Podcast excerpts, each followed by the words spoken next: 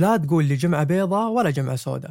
الجمعة الذهبية مع Golden Scent أقوى الخصومات والعروض على أكثر من عشر آلاف عطر أصلي. حمل تطبيق Golden Scent من صندوق الوصف واستمتع بخصم إضافي 100 ريال مع كود عطرك. شروط الخصم في صندوق الوصف. أهلا معكم عبد الرحمن من بودكاست تفكر. معنا اليوم حلقة معنا ضيفنا سعد. آه راح نتكلم فيها اليوم عن القراءات السبع في القرآن الكريم وراح نتكلم بشكل مفصل إن شاء الله. آه بس قبل ما نبدأ أول شيء يعني شكرا سعد إنك جيتنا من من مكان بعيد. ظاهر انه يعني تكلفة أفضل. الطيارة كانت علينا. آه ولا؟ لا لا صادق أكيد. الله يسعدك. أصلا غير كذا ما بجي الله يسلمك. طيب يقولون إنك أنت يعني معجب في في العمل اللي قاعدين نقدمه إحنا في البودكاست اللي قاعدين نسويه. جدا جاي من بعيد أقول لك. الله يسلمك. طيب سعد آه خلينا نعرف أول شيء آه إيش هي القراءات السبع؟ في القرآن الكريم وليش سموها سبع؟ نبغى كذا يعني مقدمة عن الموضوع هذا قبل ما ندخل بالتفاصيل. آه طيب القراءات السبع طبعا أنا أصلا كنت بعارض على هذا الاسم أصلا. هي مو قراءات سبعة أصلا عشان ما ما تشغلنا بعد. لا ممتاز. قراءات سبعة؟ أنا أنا متعمد عشان أثري الحوار يعني. آه جميل. طيب القراءات هي أصلا في عشرة لكن بنعرف قصة السبع إن شاء الله قريبة. فهي أصلا قراءات عشرة هي اللي صحيحة عن النبي صلى الله عليه وسلم يجوز لأي أحد أن يقرأ فيها خارج الصلاة وفي الصلاة. آه، في قراءات ثانية تسمى قراءات شاذة هذه اللي ما يجوز تقرأ كقرآن لأن من اسمها أصلا شاذة هي فما وصلتنا بطرق نقدر نقول إنها قرآن آه، بالنسبة للقراءات العشرة آه، هي طرق أداء القرآن يعني القرآن أول ما دون يعني النبي صلى الله عليه وسلم في زمن النبي صلى الله عليه وسلم ما كان في كتابة للقرآن لأن أصلا النبي صلى الله عليه وسلم أرسل لي يعني أمة أمية عرفت شلون؟ فلما يكون الأمة والرسول اللي أرسل لهذه الأمة أميين هو الذي بعث في الأميين رسولا منهم لا تقرأ ولا تكتب. فالقرآن من باب أولى ما كان مكتوب أصلا عند الصحابة وعند النبي صلى الله عليه وسلم. كان بعض الصحابة بس اللي يعرفون يكتبون. فكان في البداية كان يدون بعض القرآن ولأنه باقي ينزل القرآن يعني ما اكتمل إلا في وفاة النبي صلى الله عليه وسلم. آه بعدها جاء زمن الصحابة دخلوا كثير من الناس بعد الفتوحات الإسلامية في الإسلام فدخلوا كثير من الأعاجم فاضطروا الصحابة أنهم يكتبون الآن المصاحف زي ما إحنا قاعدين نشوفها. بس برضو على كثير من الخطوات يعني ما جات على طول كذا مصحف ملك فهد. يعني, يعني الواحد اللي بيفهم كذا قصة القراءات ما يحط بباله أنه طلع مصحف مثل مصحف ملك فهد فهرس وأشكال و... وألوان لا.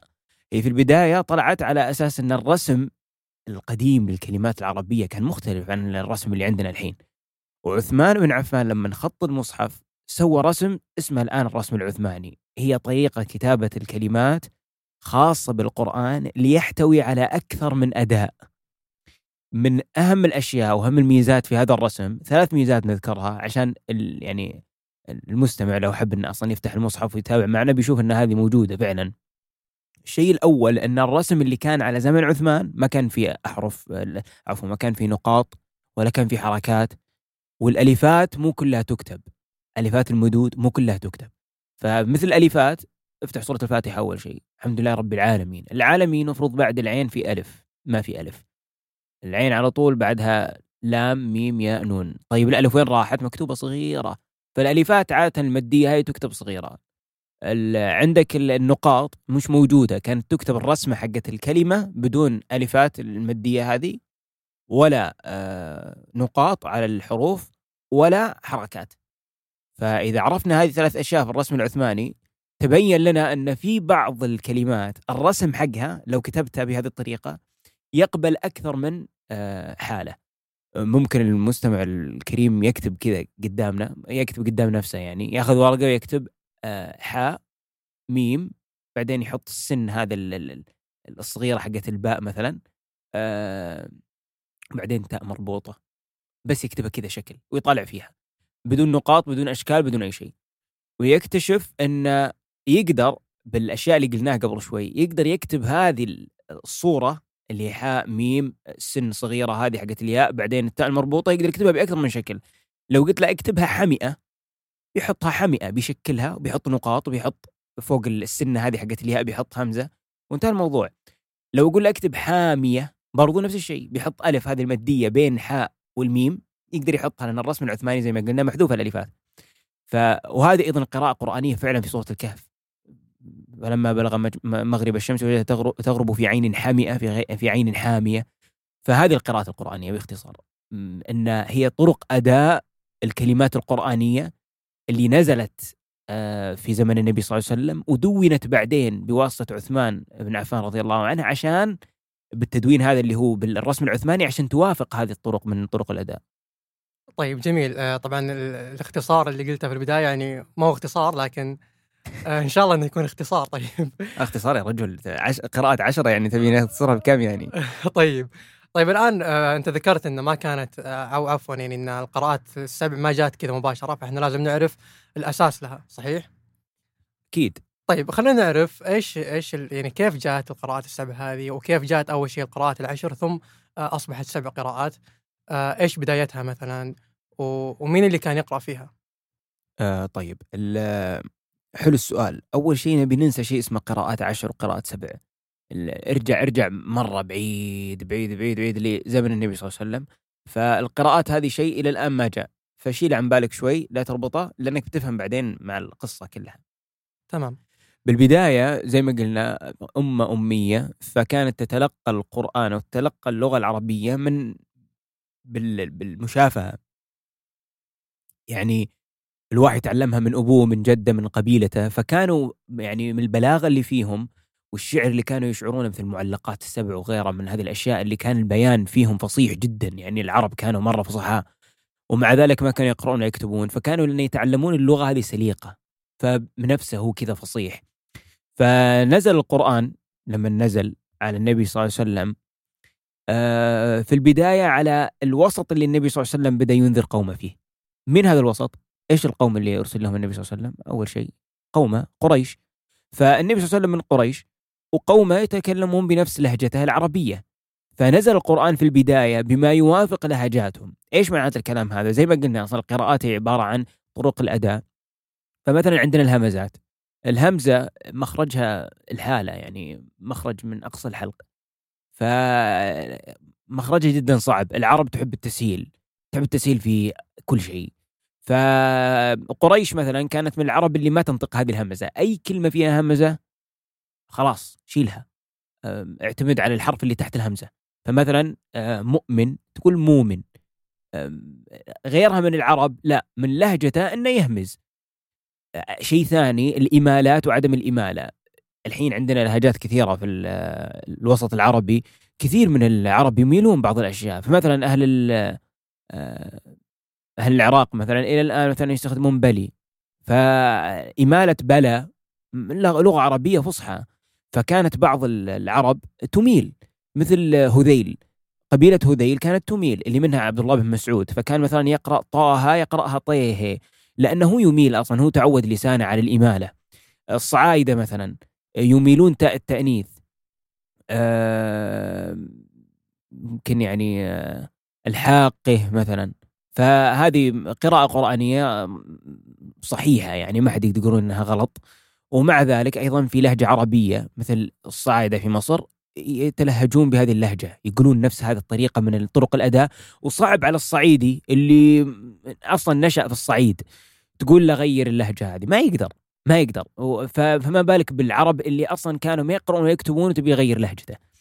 فالنبي صلى الله عليه وسلم في بداية الأمر في مكة كان مرسل إلى قريش فكان القرآن ينزل بحرف واحد بطريقة أدائية واحدة. ثم لما انتقل النبي صلى الله عليه وسلم إلى المدينة في الهجرة قابل كثير من ال من ال القبائل الثانية اللي بعضهم يميل وبعضهم يهمز وبعضهم آه، يسهل الهمزات وبعضهم يحقق الهمزات إلى ما لا نهاية من الأشياء اللي موجودة في كتب القراءات الحين. فالنبي صلى الله عليه وسلم شاف يعني صعوبة نطق القرآن على كثير من الأقوام اللي دخلت مش باللهجة قريش. فقال لجبريل عليه السلام إني أسأل الله معافاته ومغفرته وإن أمتي لا تطيق. أن تقرأ على حرف واحد بس. فقال له جبريل آه، أقرأ أمتك على حرفين. فقال النبي صلى الله عليه وسلم أيضا حرفين شوي يعني إني أسأل الله معافاته ومغفرته وإن أمتي لا تطيق. قال جبريل اقرأ على ثلاث هذا ثاني ردة. ثم قال النبي صلى الله عليه وسلم ثلاث يعني إن أمتي لا تطيق أسأل الله معافاته ومغفرته. الثالثة هذه؟ قال لجبريل اقرأ أقرأ أمتك القرآن على سبعة أحرف كلها شاف كاف. وإن لك بكل مسألة سألتنيها آه، كل ردة رددتنيها مسألة. يعني هو رد النبي صلى الله عليه وسلم ثلاث مرات ففي ثلاث دعوات النبي صلى الله عليه وسلم راح يستجيب لها الله سبحانه وتعالى. فقال النبي صلى الله عليه وسلم لجبريل آه اللهم اغفر لأمتي هذا الأولى. والثاني قال اللهم اغفر لأمتي. والثالثة قال اللهم آه الثالثة قال إني أدخرها ليوم يرغب فيه الخلائق حتى إبراهيم. فهذا بداية أمر الأحرف السبعة. إلى الحين ما جبنا طاري قراءات سبعة. فرقوا. إحنا إيش قلنا؟ اي إحنا قلنا احرف السبعة الحين. جميل. إيه نعم. مركز أستاذ عبد الرحمن؟ معك معك. طيب إلى. الحين احرف سبعة. يعني في أكثر من طريقة، إيش معنات احرف سبعة؟ يعني في عندك سبع أوجه لتنطق بها الكلمة المعينة. مو كل القرآن له سبعة أوجه طبعا، لأن في كلمات العرب كلها تنطق بنفس الشيء، كلمة أنا أنا ما ما, ما في لهجة من اللهجات تقول آه، غير أنا. آه، خلاص أنا. فهذه ما يحتاج ينزل فيها سبعة أحرف، لكن في بعض الكلمات لها أكثر من نطق في اللهجات العربية فتنزل على وجه ووجهين وثلاثة. أقصى شيء من الأوجه كم؟ اللي هي سبعة. يا سلام عليك. هذه الأحرف السبعة. جميل. فمثلا حمئة حامية آه، مثلا عيون عيون. فمو شرط توصل لسبعة لكن هذا القدر اللي نزل فيه القرآن. ومو كل الأشياء اللي كانت في الأحرف السبعه وصلت لنا. ليش؟ لأن النبي صلى الله عليه وسلم كان تنزل عليه هذه الأحرف. فمثلا في ط- في كثير من لهجات العرب آه، موجودة كانت ويمكن نزلت بها الأحرف السبعه لكن الحين ما نقرأ فيها. ممكن لأن بعدين الله نسخها نزعها. في آخر الأمر نزعها لأن آه، هذه حكمة الله سبحانه وتعالى في القرآن. وفي كثير من ال ال ال الآيات يعني في النهاية طرق الأداء القرآني. مثل الآيات مثل ما في آيات نسخت أحكامها وبعضها نسخت تلاوتها. أيضا القراءات القرآنية بعضها ينسخ. ف إلى الحين إحنا تمام وصلنا إلى الأحرف السبعة. القرآن إلى الآن ينزل على النبي صلى الله عليه وسلم. إلى آخر سنة للنبي صلى الله عليه وسلم اللي هي في سنة آه، حجة الوداع. في هذه السنة جبريل نزل النبي صلى الله عليه وسلم يتدارس مع النبي صلى الله عليه وسلم القرآن في رمضان مرتين. لأن آخر آخر مدارسة. ليش؟ عشان يثبت الأحرف اللي بقت من الأحرف السبعة ويثبت القرآن كامل. إن يقول النبي صلى الله عليه وسلم إن هذه العرضة الأخيرة اللي عرضناها في هذا الرمضان هو اللي توقف عليه شيء اسمه قرآن.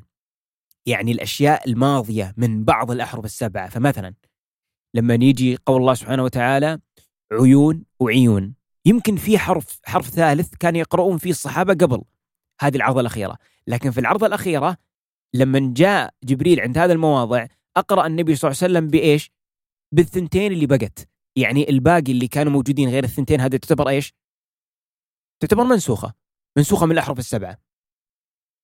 فالأحرف السبعة شيء عام لخلاف كبير صار في القرآن. مو خلاف يعني طرق أدائية مختلفة. في نطق بعض أحرف القرآن للتسهيل على العرب. في آخر الأمر آخر زمن النبي صلى الله عليه وسلم في العرضة الأخيرة بين النبي صلى الله عليه وسلم بين جبريل ثبت جبريل عليه السلام للنبي صلى الله عليه وسلم الأحرف اللي باقي ثابتة اللي يجوز للأمة أن تقرأ بها بعد النبي صلى الله عليه وسلم. فمثلا من الأحرف من الأحرف اللي ممكن بعضهم يستغرب قول الله سبحانه وتعالى وجاءت سكرة الموت بالحق. من الأحرف اللي كانت موجودة قبل هذه العرضة الأخيرة أبو بكر كان يقرأها لأنه ما وصل له ان نسخت. كان يقرأ آه وجاءت سكرة الحق بالموت. عرفت شلون؟ نعم واضح. فشفت التبديلة هذه؟ أيوة. هذه من الأحرف السبعة. لأن بعض العرب كذا تنطق. فجاءت الأحرف السبعة بطرق كثيرة. كثيرة كثيرة جدا. فمن ضمنها هذه الأشياء ومن ضمنها وإذا رأيت ثم رأيت نعيما وملكا كبيرا. في سورة الإنسان. الحين نقرأ إحنا وملكا كبيرا. ملكا كبيرا كان يقرأ فيها. في العرضه الأخيرة إيش قال جبريل للنبي صلى الله عليه وسلم؟ انها لما قرأ عليه هذه سورة الإنسان في هذا الموضع ما قرأ عليه ملكا. فمعناته ملكا إيش صار فيها؟ نسخت. تمام؟ جميل. فهذا معناته النسخ في القراءات. فكان ملكا كبيرا كانت من الاحرف السبعة. لكن لما استقر في النهاية ال- القرآن في العرضه الأخيرة حقت النبي صلى الله عليه وسلم اللي بقيت من الاحرف الحرفين هذول حقين ملكا وملكا إيش؟ بقي حرف واحد فالأحرف السبعة شيء شامل كثير منه نسخ بما. بما يعني يوافق حكمة الله سبحانه وتعالى اللي أنزل فيها القرآن على النبي صلى الله عليه وسلم وعلى الأمة عشان تقرأ إلى قيام الساعة. الحين بعد ما جاء زمن الصحابة باقي على صدورهم القرآن يحفظ في صدورهم القرآن زمن أبو بكر آه عمر آه اقترح على أبو بكر في زمن أبو بكر انه يجمع المصاحف من صدور الناس ويضعها في صحف. فوكل زيد بن ثابت يجمع المصاحف من الناس كلهم ويحطها في صحف سواء كانت من العرضة الأولى أو العرضة الأخيرة. فكل ما يشتمل عليه القراءات السبعة حطها في مصاحف. سمي المصحف الإمام. ليش مصحف الإمام؟ لأن أول مصحف يجمع. هذا عبارة عن صحف كذا أشياء مفرقة لأن كانوا يكتبون الصحابة على الجريد النخل وعلى آه، سعف النخل وعلى العظام وعلى الأكتاف. كل هذه كان يكتبون عليها الصحابة فكان مثلا يكتب بعض الآيات ويكملها في شيء ثاني. فجمعهم في صحف وخلوه عند أبو بكر بعدين عند عمر. بعدين يوم جاء زمن عثمان بن عفان رضي الله عنه انتقلت من عند عمر بعد زمن عمر إلى حفصة أم المؤمنين حفصة اللي هي بنت عمر وزوجة النبي صلى الله عليه وسلم. فعثمان في آه، أحد الحروب اللي راحوا فيها إلى أرمينيا حذيفة بن اليمان كان موجود فشاف الناس اللي داخلين توهم بالإسلام والعجم واللي توهم الفتوحات الإسلامية اللي صارت صار في خلاف كبير بينهم. ناس تقول أنتم تقرؤون قراءة غلط وناس يقولون أنتم قراءتكم هذه كفر فالناس اختلفوا اختلاف شديد وكفر بعضهم بعض. فجاء آه، حذيفة رجع إلى عثمان قال أدرك أمة محمد قبل أن تختلف في كتابها كما اختلفت اليهود والنصارى. يا ساتر يعني بدأ الموضوع يصير الحين آه، يعني جدي وضع جدي ضياع. يعني إي نعم. إي ف آه، عثمان الآن اتخذ قرار. قال لزيد بن ثابت إنه يحضر له المصاحف اللي كان جمعها بكل القراءات وبكل الأوجه من حفصة ويعطيه إياه. وفي نفس الوقت يأخذ من أفواه يتلقاها من فم الصحابة اللي آه، حافظين القران ومتقنين القرآن طرق الأدائية لهذا المصحف. ويشوف اللي أجمعوا عليه. فالأشياء اللي أجمعوا عليها وزيد بن ثابت ممن شهد العرض الأخيرة يعني يعرف إيش القرآن وقف عليه وإيش الأشياء اللي من الأحرف السبعة مش موجودة.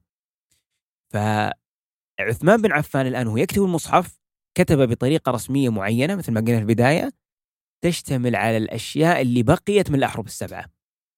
فمثلا قول الله سبحانه وتعالى وإذا رأيت ثم رأيت نعيما وملكا كبيرا خلاص أثبت ملكا. ملكا لأن شافها ما وصلت بطريقة متواترة يعني مستفيضة والكل يعرفها. فمعناتها أنها من مش من العرضة الأخيرة. يعني ما ثبت على القرآن يعني منسوخة فما يجوز القراءة فيها. مثل ما أن ما يجوز قراءة القرآن بالآيات المنسوخة. في آيات كثيرة مش مكتوبة في القرآن نسخت. ما يجوز القراءة فيها. هذا مثل مثل مثل هذا الشيء الطرق الأدائية أيضا اللي هي في القراءات. إلى الحين إحنا في الأحرف. وعثمان كتب الآن بما يوافق البقية من الأحرف. وزع الآن عثمان المصاحف مصحف هذا اللي اللي استقرت عليه العرضة الأخيرة. يعني المصحف اللي عند عثمان الآن يشتمل فقط على الأحرف اللي باقية في العرضة الأخيرة. يعني الأحرف المنسوخة مش موجودة الآن. يعني كل ما كتب عثمان فهو متواتر متأكدين إنه متواتر وأن العرضة الأخيرة وافقته. فنشر في الأمصار الرئيسية. الكوفة والبصرة والمدينة ومكة. هذه أمصار رئيسية. أرسل مصحف ومع كل مصحف صحابي يقرأ أهل هذاك البلد. فالصحابي الآن مثلا في أهل الشام وأهل الشام صح أرسل لهم أهل الشام. وأهل الشام أهل الشام مثلا أرسل معهم أبو الدرداء. الكوفة أرسل معهم بن مسعود. هذا كمثال. فإيش اللي يصير الحين؟ مثلا خلينا نأخذ هذول المثالين. يروح أبو الدرداء عند المصحف حق عثمان اللي ما في إيش؟ ما في الفات مادية، ما في نقاط، ما في ما في حركات فيقرأ الآن أبو الدرداء تلاميذه باللي يعرفه ويشوف إذا كان يوافق الخط المصحف اللي رسمها عثمان أو لا.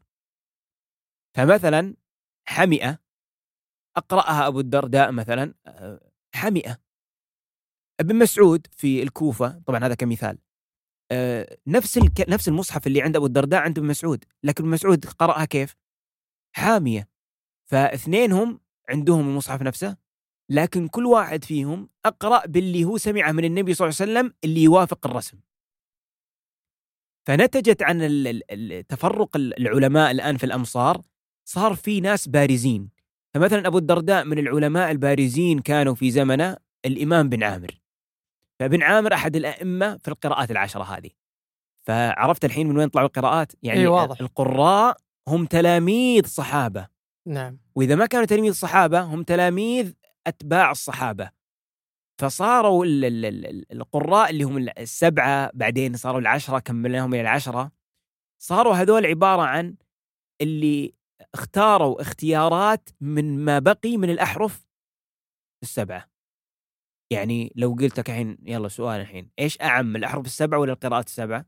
بتكون الأحرف. أحرف بالضبط. نعم. شيء أعم. طيب هل كل شيء في الأحرف السبعة باقي إلى الآن؟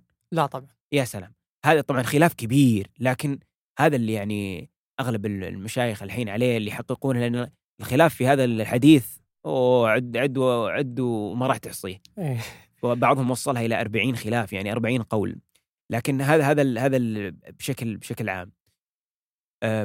فالحين نجي نختصر أسماء القراء ال- ال- ال- السبعه ونقول ليش قلناهم سبعة بعدين صاروا عشرة. طبعا عشان ال- الاختلاط اللي صار عند الناس إنه يفكرون الأحرف السبعة هي نفسها ال- ال- القراءات السبعة لأن أبو بكر بن مجاهد أحد الأئمة القراءات لما شاف إن القراء كثروا أبو الدرداء من التلاميذ حقينا بن بن عامر وكثير من التلاميذ الثانيين آه، في الكوفة كثير من الأئمة طلعوا متقنين للقرآن مثل اللي قاعدين نشوفه إحنا بحياتنا الحين كثير من المتقنين للقرآن.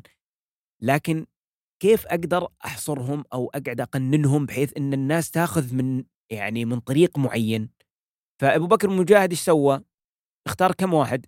اختار سبعة للأسف يعني هو اختار السبعة وسبب الشتات هذا بين الأحرف السبعة والقراء والقراءات السبعة فاختار سبعة من الأمصار اللي هم نافع المدني وابن كثير المكي وابن عامر الشامي وابي عمرو البصري والكوفة ثلاثة. عاصم وحمزة والكسائي. فهذول سبعة. اختارهم يعني على قولتهم نقاهم نقوة إنهم ناس متقنين في القراءة. واختار اختياراتهم. إيش القراءة اللي كانوا يقرؤون فيها من المصاحف اللي أرسلت لهم بواسطة الصحابة وأتباع الصحابة. فاختار من كل مصر قارئ سبعة. ومن كل قارئ أخذ راويين. برضو القراء عندهم تلاميذ. والقارئ يعلم تلاميذه بطرق مختلفة. فعلم القارئ هذا تلاميذه بطرق مختلفة فاختار ابن مجاهد مع كل قارئ راويين. فالسبعة يصيرون كم؟ كل واحد مع راويين. راح يكونون 14 يكونون 14 بالضبط.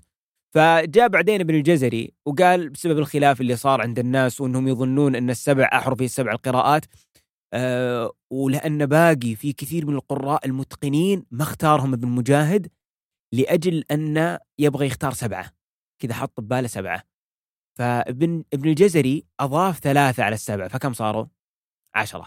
هذول العشرة هم اللي فعلا طرقهم كلها متواترة صحيحة جدا جدا جدا.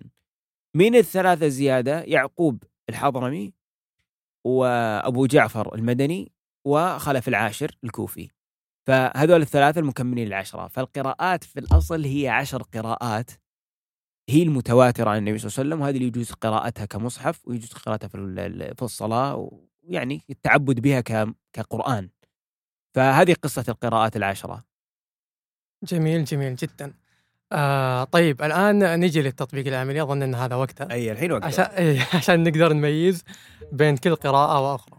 وطبعا مع ذكر ال- الاسم صاحب القراءة هذه. طيب آه، إيش رأيك؟ طبعا القراءات من الشيء الجميل فيها إن اختلاف الادائي قد يؤدي إلى اختلاف المعنى لكن اختلاف تنوع يعني يضيف لك معنى. طيب دام إنك ذكرت هذه النقطة قبل ما نبدأ الآن آه، لما يسمع المستمع العادي اللي ما عنده علم في الأمور هذه آه، قد يظن إن مثلا آه، في تحريف في المصحف لأنه هو متعود على مثلا المصحف اللي عنده أو القراءة اللي موجودة يسمعها دايم فإيش الرد اللي يكون هنا مثلا؟ الرد من بداية الحلقة قلنا إن المصحف اللي عندنا في يدنا هنا مجمع الملك فهد أو غيره من المصاحف لا تظن إن هذا اللي كان موجود زمان هذا عبارة عن طريقة سهلت لك لقراءة القرآن بالطريقة اللي أنت تعرفها. لكن أول ما تأخذ المصحف هذا وتجرده من النقاط والحركات والألفات صدقني راح تقتنع تمام الاقتناع لأنه بيطلع لك بعدين الرسم العثماني. نعم بمعنى إني أنا أقدر أقرأ مثلا يعملون تعمل وتعملون نعم. بالضبط أحسنت. ف... وكثير ترى في القرآن كذا كثير يعملون تعملون كثير كثير جدا. آه مثلا قول الله سبحانه وتعالى سورة المائدة آه يا عيسى ابن مريم هل يستطيع ربك؟ هل يستطيع؟ يعني آه هذا يعني هم يقولون لعيسى يقدر الله سبحانه وتعالى ينزل علينا مائدة؟ في قراءة ثانية يا عيسى ابن مريم هل تستطيع ربك؟ ربك هل تستطيع ربك؟ يعني هل تقدر تقول لله ينزل علينا مائدة؟ هل تستطيع ربك؟ يعني هل تقدر تخلي الله يستطيع أن ينزل علينا مائدة؟ عرفت شلون؟ إيه واضح نعم. الفكرة؟ إيه ف... فيختلف طبعا التفسير من قراءة لقراءة باختلاف نسبي طبعا. اختلاف نسبي بالضبط واختلاف تنوع. هذا الشيء الجميل في القراءات أنه مستحيل تشوف قراءة ضد قراءة قطعا مستحيل. نفس اللي ذكرته سابقا اللي هو مثل آه، حمئة وحامية. بالضبط. أن العين اللي وصلها ذو القرنين كانت حمئة يعني مثل ما قال الله سبحانه وتعالى ولقد خلقنا الإنسان من صلصال من حمأ مسنون الحمأ المسنون اللي هو الطين اللي له ريحة نتنة لونه أسود. فعين حمئة يعني العين هذه طينية وسوداء طينها أسود منتنة. طيب السؤال الثاني هل العين هذه العين حارة وأم باردة؟ الآية الثانية تبين العين هذه حارة اللي هي عين عشان حامية. عين حامية بالضبط. نعم نعم. طيب آه نبدأ الآن؟ التطبيق العملي. التطبيق العملي. طيب تبي في اي في أي جانب؟ الاختلاف في العقيدة ولا في الفقه ولا؟ لا إحنا نبيك تنوع لنا عشان المستمع يعرف الفروقات كلها. طيب أول شيء في اختلاف مثلا ثمره الاختلاف القراءات في العقيدة. إن لو قلت إنسان الإنسان مثلا هل تعتقد أن الله سبحانه وتعالى عنده صفة العجب؟ هل يعجب الله سبحانه وتعالى من أمر من الأمور؟ آه يمكن يتردد لكن إذا عرف القراءة الثانية لقول الله سبحانه وتعالى بل عجبت ويسخرون في سورة الصافات يقول الله سبحانه وتعالى النبي صلى الله عليه وسلم بل عجبت يا محمد يعني ويسخرون.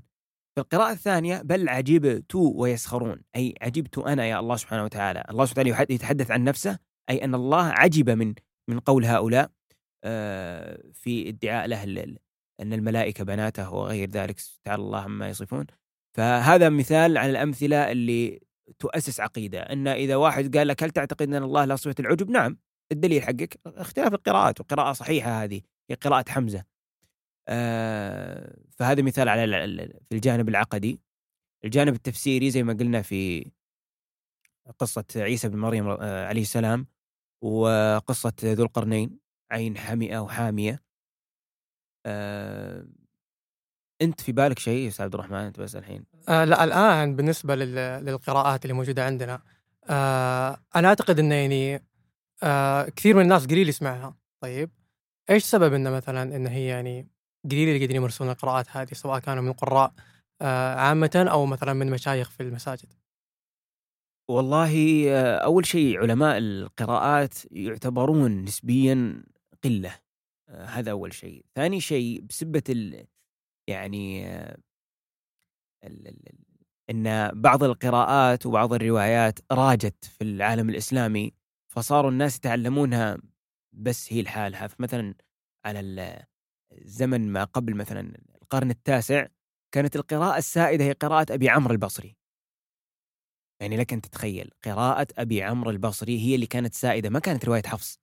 لما جاءت الدولة العثمانية الدولة العثمانية كانت آه كانوا أحناف والأحناف كانوا يقرؤون يتخذون قراءة حفص عن عاصم. فما كان معروف حفص عن عاصم.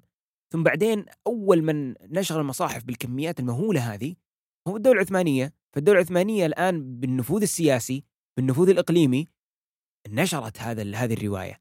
فاندثرت قراءة أبي عمرو اندثار تام. فأصبح الناس إذا كان المعلم يتبنى شيء ويعطيه للجيل اللي بعده واللي بعده يعطيه اللي بعده خلاص. فهي على حسب النشاط العلماء نفسهم. فعلماء القراءات في الأزمنة الماضية كانوا النشاط حقهم في تعليم الناس القراءات كان بسيط كانوا المقبل على القراءات يعني هو اللي يأخذ هذا العلم وبعضهم خلاص يكتفي لنفسه ما يقرأ على الناس في المساجد أو غيره وقد يكون عدم قراءتها إن في بعضهم يخشى الفتنة. زي ما قلت أنت يخاف إنه لما يقرأ بطريقة ثانية يقولون الناس مثلا إيش قاعد تسوي أنت قرآن جديد وتحريف. طيب ممتاز. يعني ممكن نلخص القراءات أو إن الفائدة اللي نستخرجها من القراءات هذه مثلا في تبيان معاني القرآن بشكل أكثر والتفسير وما إلى ذلك. آه فضلا عن طبعا التنوع في القراءة والأداء القرآني. بالضبط. أصلا شيء مهم ترى وبالعكس هذه ثمرة القراءات يعني مو ثمرتها إن الواحد مثلا يقرأ بطريقة وطريقة ثانية وطريقة ثالثة. آه، يعني مثلا مثلا حنا هنا في الشرقية نقول جاء فلان ما نقول جاء شغلة إيه، ذي. ف طيب إحنا عرب ليش ما نقول جاء؟ الهمزة زي ما قلنا الهمزة هذه شغلة فنسهلها بين نحذفها جاء فلان. فكثير من القراءات القرآنية بعضها في تسهيل هذا. يقول الله سبحانه وتعالى حتى إذا جاء أمرنا وفارت النور.